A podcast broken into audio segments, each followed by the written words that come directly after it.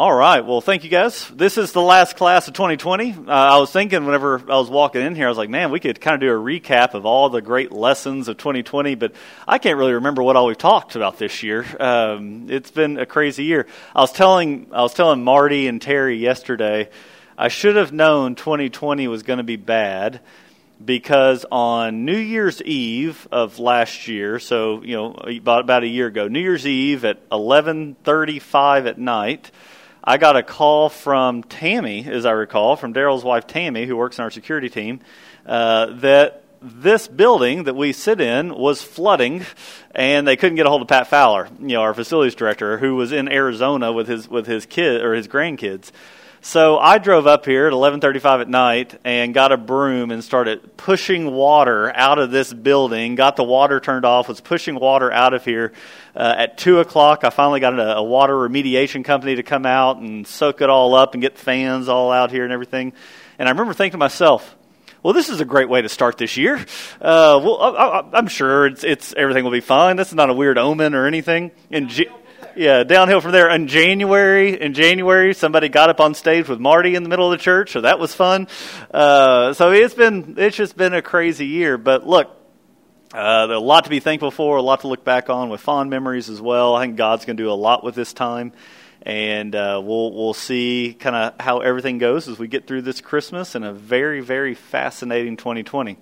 We're gonna we're gonna close with uh, with working through John chapter 17, and we're gonna do the entire chapter today. So I'm gonna read fairly quickly and just hit some points as we go. Uh, but I was just doing, you know, as I was reading in my daily Bible reading, I came across John 17, and it was a very comforting chapter for me to read in the midst of a crazy year. And, and I thought it might just be a, a proper thing for us to end on today uh, as we go, and then next year we'll kick off with the Sermon on the Mount. But it's a beautiful, beautiful piece of Scripture and a, a very helpful thing for us to understand uh, just how much our God loves us. And so I just hope as you guys kind of go into Christmas and go into spend time with your families and, and whatever may be upon you the next few weeks, that you can kind of remember, you can remember this chapter from John. You can remember these words of Christ because it's just a beautiful, beautiful uh, lesson for us, a beautiful prayer for us to really absorb.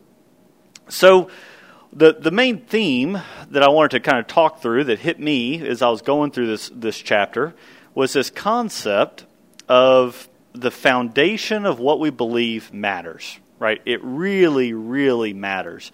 So, what, what I mean by that is we can we us and our neighbor can say we believe the same thing but those beliefs have to be based on something, right? And if that something is different, you know, we can end up in very different directions based on what that foundation of our belief actually is. And I wasn't exactly sure how to how to talk about this, how to illustrate this, but then I was reading my friend's Tyler, who's on with us today. I was reading a, a book review he did late last night, and he had a little bitty footnote at the very end of his review that was a perfect way, I thought, to explain this concept. So I'm trying to help us understand that the foundation of what we believe matters. And one thing he pointed out was this.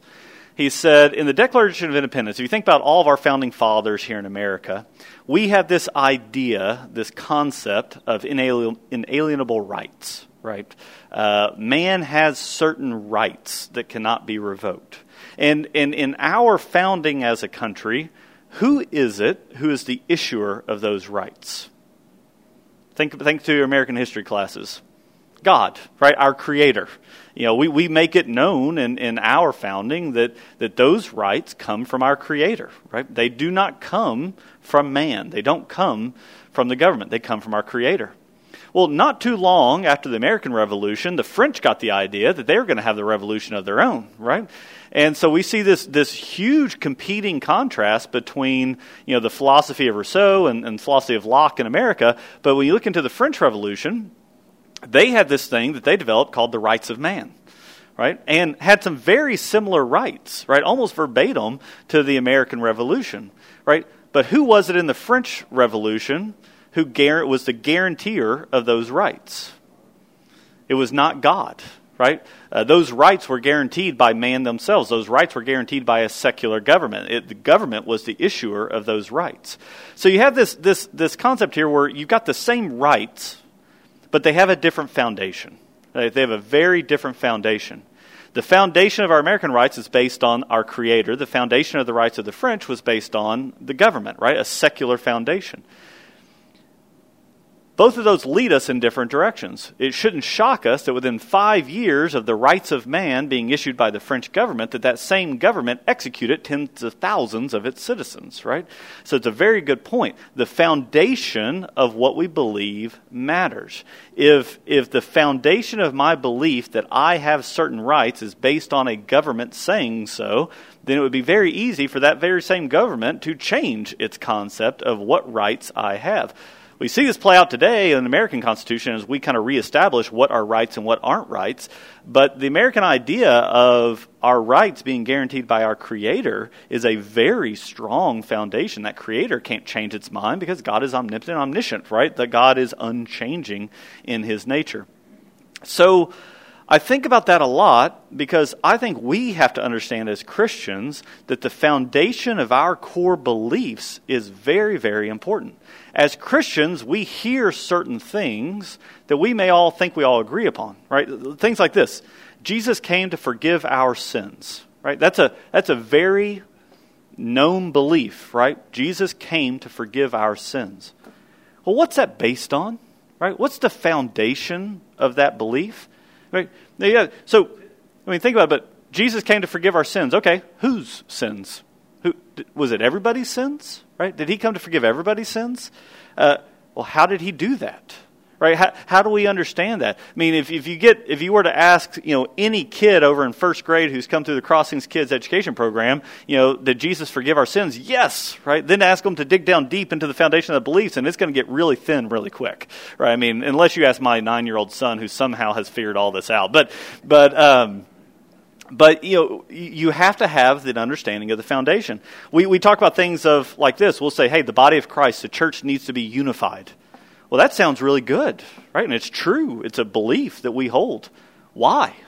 Why does the church need to be unified? Why is it important that our brothers and sisters in Christ are unified in Christ? Why does that matter? Right? It, do, do we want to think about this? A church could have a strategy to get a lot of people into Sunday school, right? How do we get people into Sunday school? And we can talk, and, and, and I'm not saying we do this in our leadership team at church, but anyone who's served in ministry, we have all these strategies of getting people in Sunday school, getting people into Bible studies, getting people into community groups. Why? Why do we do these things? Right? There's a foundation of a belief that exists beyond or below the strategy of getting you guys in Bible studies. There's a reason we do this. Why is it? Right? If, if I was trying to make money off you guys, which that's not my goal, but if I'm trying to make money off you guys, I'm trying to get a following, get a following, get people together so that I can get critical mass, so I can increase the amount of people who could potentially give me money, right?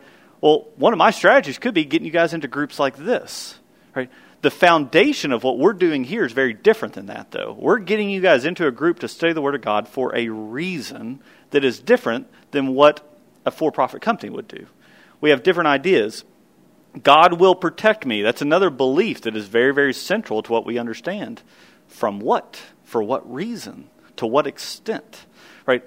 So, what I wanted to do is the reason I'm saying all this is it matters why we believe certain things. It matters th- these core ideas of Christianity. It matters the foundation of why we believe those things really, really are critical. Because if we don't have that foundation right, we're going to build these beliefs on sand and they're going to topple, right? They're going to topple. And so for me, as I was going through John chapter 17, I, you, you hear Jesus so beautifully articulate so many core foundational ideas of our religion, of our relationship with Christ, of our reconciliation with God, of, of what He is doing in our lives now, of what He will do. Like there are so many of these core foundational ideas, but He also, like, He also explains the why right? He gives us so much of the why, what, it, eh, eh, to help us understand why these things really matter. I feel like you could, you could read John chapter 17 over and over and over again, in particular as a new Christian, and have a very good understanding of our faith, right? And, and so I would just encourage you guys that, you know, we'll go through this today, but just know that what Jesus is saying here in this prayer is foundational to what we believe, right? And it matters that we understand this foundation. All right, that may have made absolutely no sense to anyone, but uh, we'll get into John chapter 17 here. So, John chapter 17, a little bit of context before we get into this. This is occurring right before Jesus is betrayed and crucified right? So I mean, he, I mean, if you go into John chapter 18, you're going to get into the whole scene where he is he is captured and goes through the whole, whole ordeal of the crucifixion. So this is happening right before that moment, and this is a prayer between Jesus and God the Father that, that Jesus is openly having for the benefit of the disciples who are right there next to him, the 11 that are with him, to hear that prayer. He wants them to hear him communicating this to the Father. Right? He, he wants to make sure it's heard, it's written, that we're, we're discussing this here today. He's being very purposeful about that. So that's the context of what's coming uh, through here. But we need to understand, we need to kind of back this way, way up to, to get the very beginning um, foundational understanding from this prayer. And you'll see in a lot of your Bibles, you'll see a heading uh, next to this prayer that says the high priestly prayer. Does anyone have a Bible that, that says that as a heading, high priestly prayer? Uh, this is known uh, to a lot of people as the high priestly prayer. And this gets back to this idea that Jesus came as priest, king, and prophet and from the order of, the, of Melchizedek. And we're, we're not going to get into Melchizedek because that's about three lessons in itself. But uh, one of the roles Jesus came in was in the order of the high priest. And so if you go back to your Old Testament understanding of what the role of the high priest was within the Jewish people, within the Israelites, the high priest was really set aside as a religious leader of the people uh, but the high priest had one very, very important role that only the high priest was allowed to do. And so I want you to imagine in your heads the temple, the temple that was constructed under Solomon for a moment, uh, this beautiful, beautiful temple.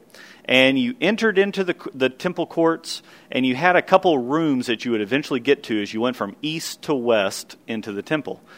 And you would get into the, the, the holy places in the temple, and behind the curtain, there was a room called the Holy of Holies, right? It was the most holy place. And within that Holy of the Holies, you know what we would keep in the Holy of Holies? Does anyone know? The Ark of the Covenant, you'd have the cherubim, you'd, you'd have, you know, it was, it was the Word of God was kept. I mean, that original law within the Ark of the Covenant was kept in the Holy of Holies. And so um, God gave this rule, though, this law, that on one day a year, on the Day of Atonement, or in Jewish, in Yom Kippur, right? One day of year, the high priest was allowed to go through the curtains and go into the Holy of Holies. But only the high priest was allowed to go into that room. I mean, the, people would have thought about it, going, think about like going into the presence of God almost. And the only reason the high priest went into that room on the, on the Day of Atonement was to make a sacrifice and he was making a sacrifice to atone for the sins of himself and all the people. And this was kind of God's way of continuing to push off the judgment of our sins, right? Once a year, uh, there was this blanket atonement given for all the people. And, and you did not enter into the Holy of Holies at any point of, point of time other than that one day. And the only person who could do it was the high priest. But it was kind of God's way prior to Christ's coming of reconciling his people to him, of, of pushing off the judgment, of paying the price for the sins of the people for that year, was that perfect sacrifice that was made within the Holy of Holies, blood sprinkled in the Holy of Holies at that point in time. So, just to put this into some modern context for just a moment, uh, if anyone's been to Israel, you know what I'm talking about, but if you haven't been, you've heard of the Wailing Wall right? So the Wailing Wall in Israel is still there today. You know, Jewish people will go up to the wall and will pray and put prayers in that wall. And that wall was kind of the is the last remnant of the old temple. It's kind of right there on the western foundation of the original temple. And the Jewish people will go up to that western wall because for them that is the closest place they can get to that original holy of holies right? You know, they would that Holy of Holies was on the far west side of the temple, and so that wall really represented that western back end of where the Holy of Holies would have been. So that's why it's so important to the Jewish people today that they still go to that wall and they pray, even though it's on the back side of where it would have been originally. So this is all real stuff, right? The, the, these things really happened, and part of that law was that the high priest would go to atone for the sins uh, of the people for that year. So I want you to think about that day, what a glorious day it would have been back in the Old Testament. I mean, everyone would have been waiting for this Day of Atonement. It would have been a festival, it would have been a big ordeal. And before the high priest would have gone in and done his role to, to offer that sacrifice all holies, he would have issued a prayer. He would have communicated to the people. You know, he would have, he would, this would have been a public event. And so as we look at Jesus, think about what he's getting ready to do. Right? He is getting ready to go and offer himself as the perfect sacrifice to God in the presence of God, Him being God in flesh. He's going to offer the perfect sacrifice to atone for the sins of His people, right? And, and so we call this the high priestly prayer because it's Jesus addressing his disciples before he goes and, in a cosmic sense, does what the high priest would have done in the Day of Atonement. Only this is done at this incredible, incredible level because of who it is who is being made the sacrifice. Does that make sense? So I want you to think about this. This is one of the really cool things is if you only read the New Testament, you'll get a flavor of things. But you won't, without the Old Testament context, you won't understand that this God of the Old Testament, God of the New Testament, is exactly consistent. You know, what we are doing in the Old Testament so often is just this small foreshadowing of what Jesus will do at a much more incredible level. But we see a complete consistency from the law of the Old Testament into the fulfillment of the law in Jesus Christ. And this is a great way where we see Jesus fulfilling the role of the high priest. So, just one of these foundational ideas Jesus came to forgive us for our sins, right? How? Right? Well, just like the priest, blood was, was required as a sacrifice back in the Old Testament to pay for the price to atone for the sins of the people. Blood is required to, re, to pay the price for our sins. Jesus is saying, as a priest, I am offering myself as that sacrifice to atone for your sins. Right? We have to understand that, that, understand, that, that foundational knowledge of how our sins are forgiven. So that's the context of what's happening here as he's about to address his people. And we're going to read this prayer, and there's four major things I want to really point out in this prayer. Uh, first thing is within our relation of Christ, this foundational idea is how how Jesus talks about us uh, about preserving and protecting us. I want to talk about so preserving and protecting will be one the other one is how he talks about sanctifying us for a purpose, how he talks about unifying us for a purpose, and how he talks about us obtaining glory with him. Right? So protection and perseverance, sanctification, unification, and glory. And just keep these in mind as we'll go through, and I'll kind of stop at each one as we get into this prayer. So, verse 17 Remember, Jesus is speaking to God the Father, and he, he wants to do it in the ears of all his disciples. And I'm just going to read this quickly. It says, When Jesus had spoken these words, he lifted up his eyes to heaven and said, Father, the hour has come. Right? So, how often in Jesus' ministry does he say, The hour is not yet near? Right? He's saying now, The hour has come. What I have come here to fulfill, what I have come to do, that time has come. Right? So the hour has come. Glorify your Son, that the Son may glorify you. Since you have given him authority over all flesh to give eternal life to all whom you have given him. And this is eternal life, that they know you, the only true God, and Jesus Christ, whom you have sent. I glorified you on earth, having accomplished the work that you gave me to do. And now, Father, glorify me in your own presence with the glory that I had with you before the world existed.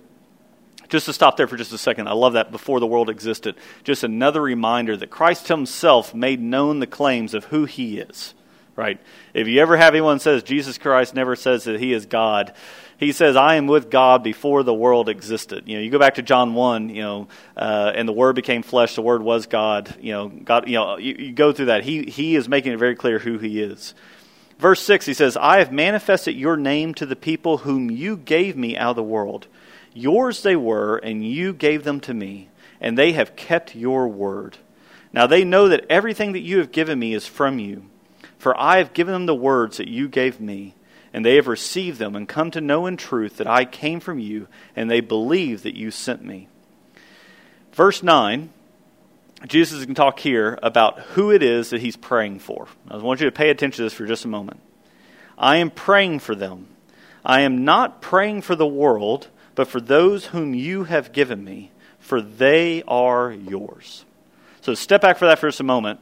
The high priest of Israel, back in the Old Testament, whenever he's offering sacrifices for the sins of his people, is he offering sacrifices for the sins of the entire world? Absolutely not. He's offering sacrifices for the sin of his people. Right. This is a foundational argument that, or foundational understanding that we need to have.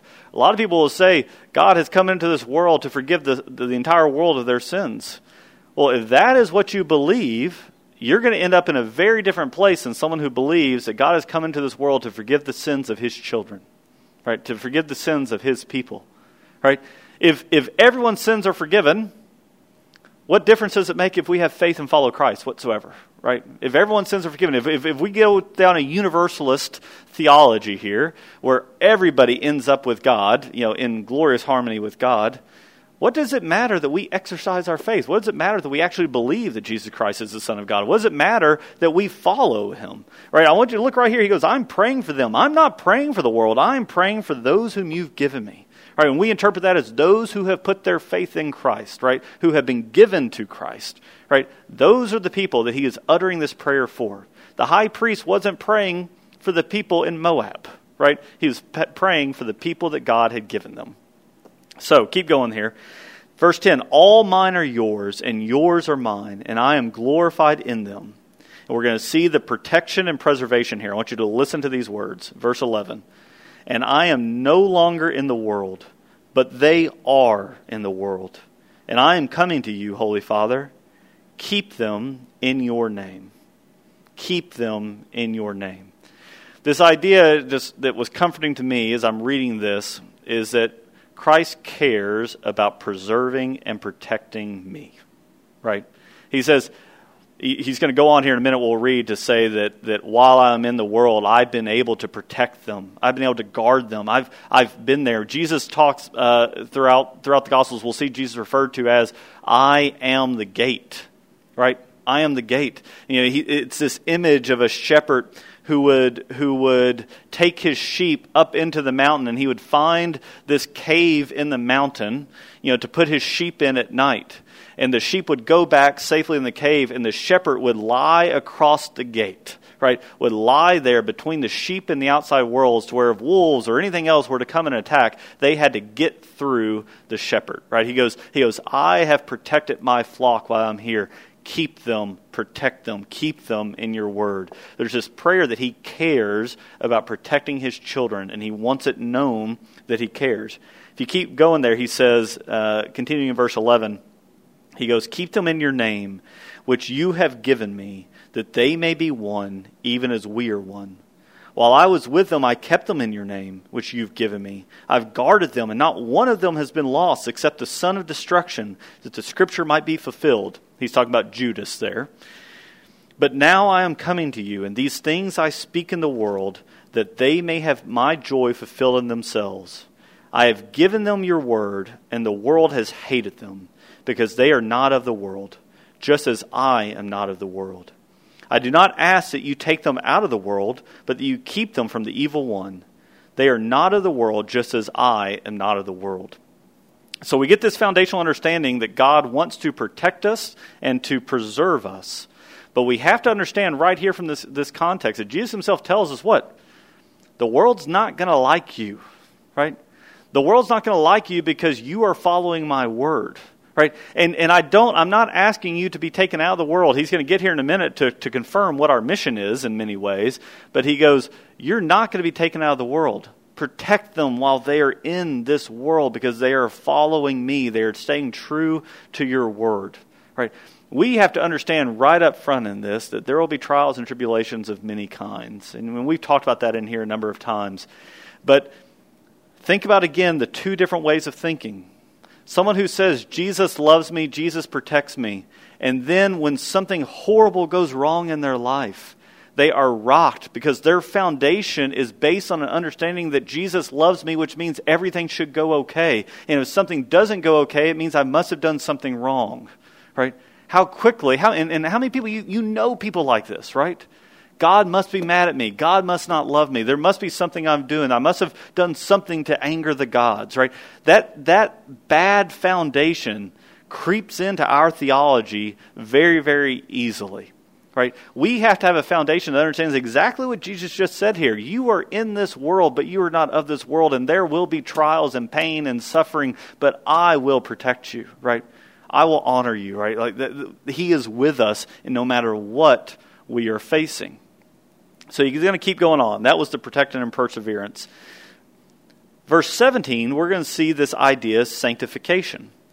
So sanctify them in the truth your word is truth. Sanctify, I want you to think about sanctify as to make holy, to, to set apart, this process of setting people apart.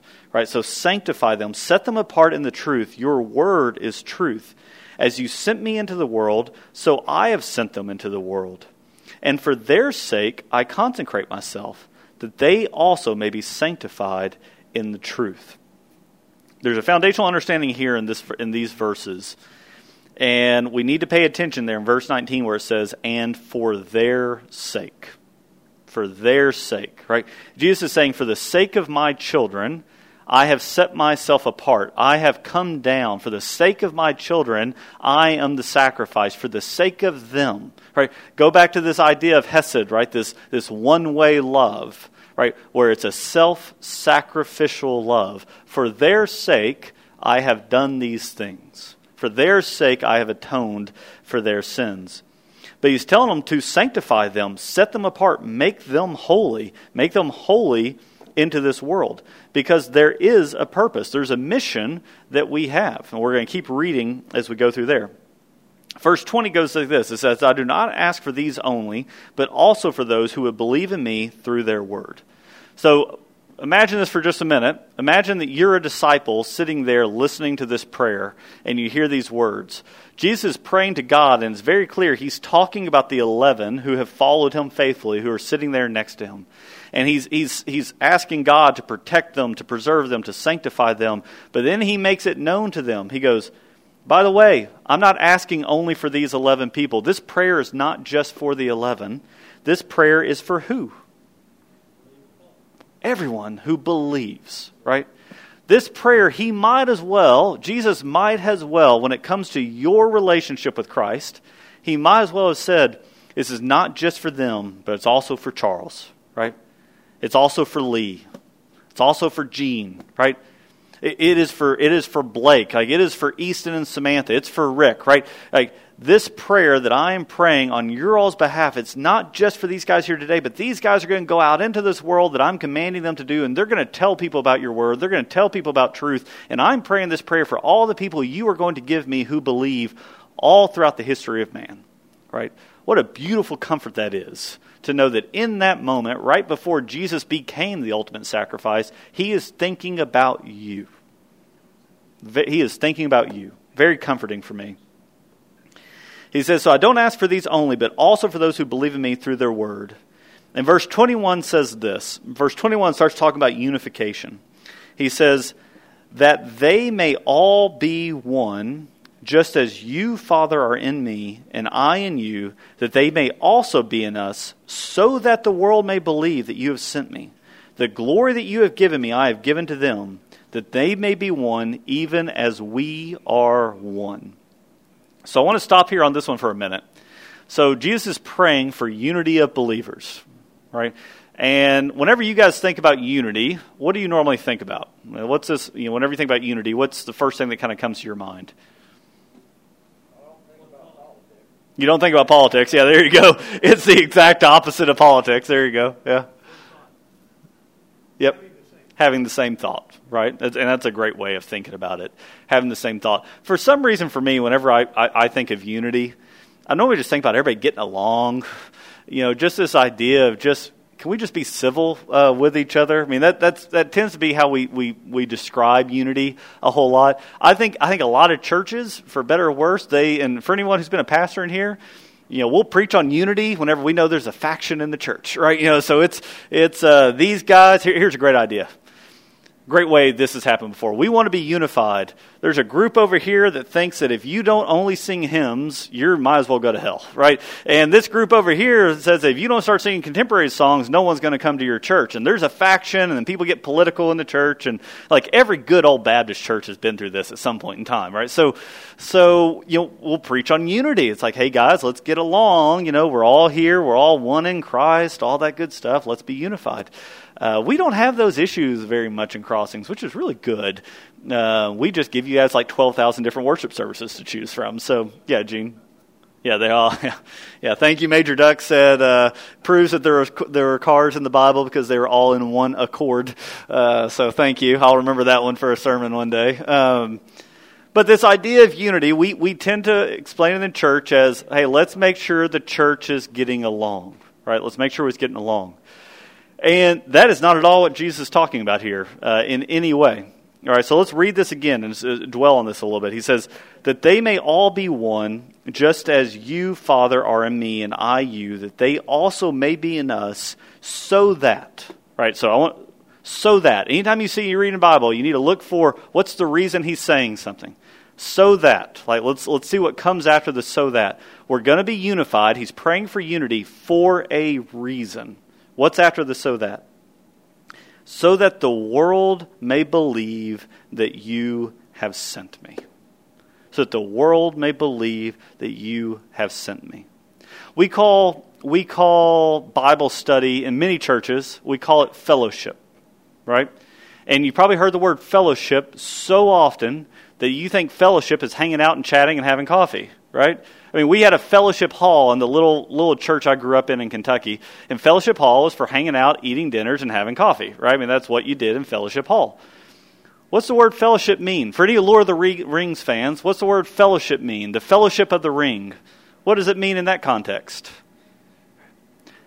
Yeah, the fellowship of the ring had a meaning, right? They had a purpose the fellowship of the ring was to, to get this group together to go do something, right? They, they were going to destroy the ring. And if you haven't seen Lord of the Rings, I'm not going to spoil it for you. But the fellowship was this group that banded together to go do something. Jesus is saying, I want you to be unified, not so everybody just gets along, but so that the world may believe that God the Father sent Christ to forgive the sins of the people, and people will be glorified as they are in the Son, just like the disciples are there with Christ. Right? It is so that people may believe. We need to be of one mind, of one spirit in Christ, so that God will work through this, us, so that others may believe. He just got done praying for all those who will believe, and unification of the church, of the body, is the mechanism that we have to have so that we go fulfill our purpose. Right? So he's praying for unity for a reason. Verse 22 says, The glory that you have given me, I have given to them, that they may be one, even as we are one Human history has shown us over and over again that man is incapable of putting aside our differences and working together on anything. Right? I mean, just like just go go study any civilization, and we're going to prove that we are horrible at this. I mean, we are absolutely horrible at this. And and so the idea that a group of people who are radically different can come together and for a common purpose is an outrageous idea when, when you look at it in the context of all of human history. The fact that black and white, slave and free, Greek, Jew and Gentile, you know, Greek and you know, the, the, the idea that all these disparate people can come together under one movement, under large geographic areas and, and everything, that makes no sense. It can only happen because we are in one mind through the Holy Spirit in Christ. Keep going here to the last thing because God's going to Jesus is going to talk here about us obtaining glory. Another foundational idea. Verse 23 says, I and them and you and me, that they may become perfectly one, so that the world may know that you sent me and loved them even as you loved me. Father, I desire that they also, whom you have given me, may be with me where I am, to see my glory that you have given me because you loved me before the foundation of the world. Just dwell on that for a moment. Jesus Christ is telling us right in that moment that right before he goes to the cross to die an excruciating death, right? He is thinking about the day that you will be next to his side in glory in heaven. Right? And just how comforting is that to know that he desires that we get to experience that glory, right? He desires that on your behalf, that you get to experience that glory one day with him in heaven in a perfect, perfect way. Right? That is what is on his mind. That is the last thought before he goes to be betrayed.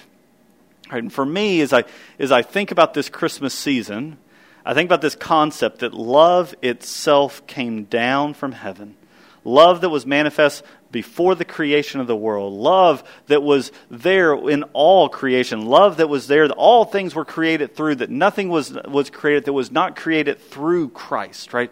That love itself came down and is there mediating on our behalf and cared enough that in those moments he said, Remember the high priest who would atone for the sins of his people? I am the great high priest. Those are my people, and I care. I care that they're protected. I care that they're going to be able to be preserved in this world that is not of me, this world that is corrupted. I care that they'll be preserved, but I also care that they're going to be made holy. They're going to be set apart from all people. And through that, because they're set apart, because they're of one mind, they're going to be unified and they're going to go and show other people who I am and who you have sent. And they're going to love me and I will love them. And one day, all those people, through all of this, who have put their faith in me, will be there with us in glory just like I was there before the creation of the world. Right? What a comforting, what, a, what, what comforting knowledge that is. And it's built on a foundation that is strong, right? That foundation's not going to crumble. Everything is consistent all through the Bible on that foundation. This is not man making up an idea. This is a belief that is built on an incorruptible object, right? So let me finish out the text. And I just want you to just kind of let the text, let the Word of God just really sink in as we finish this out. Verse 25 O righteous Father, even though the world does not know you, I know you. And these, these people know that you have sent me. I have made known to them your name, and I will continue to make it known, that the love which you have loved me may be in them, and I in them love came down in that Christmas morning, right, and has given us these promises. Right? This is what we build our faith on. This is what we build all of our ideas of our, of our Christianity on. If you are ever doubting that Christ loves you, right? If you are ever doubting that Christ loves you, I hope you pull out John 17 because this is proof that he cares about the trials you're going through. He cares about the pain. He cares about the church you go to. He cares about what you learn. He cares about what truth is absorbed. He cares, right? And he wants you to be there in it, your full glory next to him one day in perfect, perfect sanctification. Make sense? All right. Merry Christmas, everybody. Let me pray real fast and we'll get out of here. Father, thank you. Thank you so much Thank you that we are loved when we don't deserve it. Thank you that you are there for the trials, that you're there in these great times. Thank you for giving us this amazing thing called the church, which makes no sense to man. Thank you for it. What a beautiful gift this is. Thank you for each man in here, and thank you for the spirit that dwells within them.